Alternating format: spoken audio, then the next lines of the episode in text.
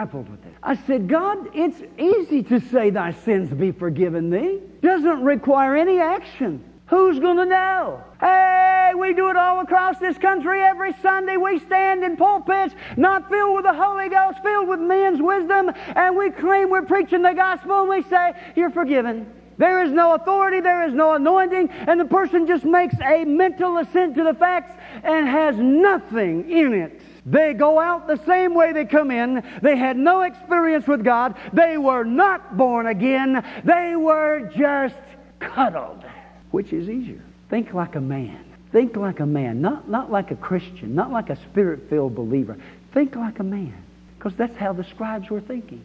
They said, It's easy to say it, it's another thing to do it. Only God can do it. You can say it all you want. I'm heading somewhere here. You better stay with me because you're going to get it.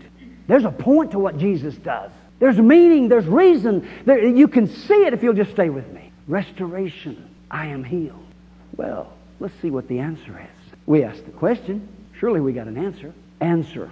Which is easier to say? If you're thinking like a man, it's easier to say, Thy sins be forgiven, because it requires no proof. How did the man know that Jesus had the authority to back up what he said? Because it comes down to this. It's a matter of authority. You tell me that my sins are gone, that I have been cleansed, uh, that my sins have been washed away, that I've been made a new creature in Christ. On what authority do you tell me that? How do I know that what you tell me I can take to the bank? How do I know that? Am I supposed to just hang on? Oh, bless God. You know, God hadn't done anything in my life in 2,000 years now. But bless God, I'm going to hang on to the end. I'm just going to grin and bear it. Bless God. I'm hanging on here, Lord. Hope you come soon because I don't know how much longer I can hang on. Is that it? Is that it?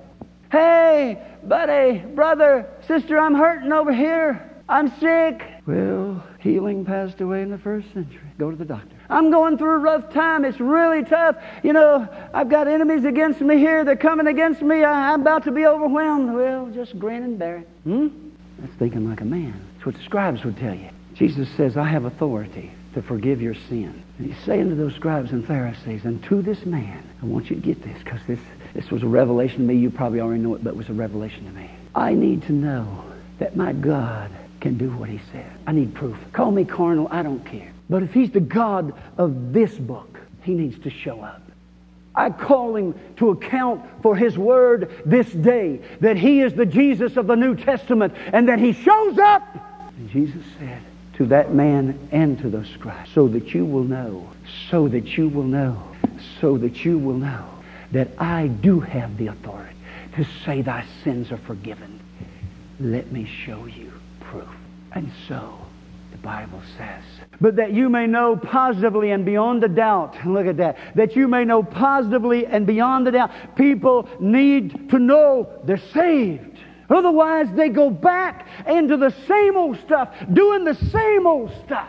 Why is it some people get saved, they get a hold of God, and they go for God until they die? And you get others, they come in and they act like they get saved, and they go right back to the same old mess. And you got to dig them out of that trash and garbage again. Why? Because they weren't convinced they were saved. That's why. They went back to their vomit. That's how God describes your old life a dog's vomit. I hope it makes you sick. For a believer to go back to the old life is like a dog. No, mm, mm, that's even too much for me. I just got a mental picture. Yuck. I got a dog. we going to cut that off right there. That definitely ain't anointed.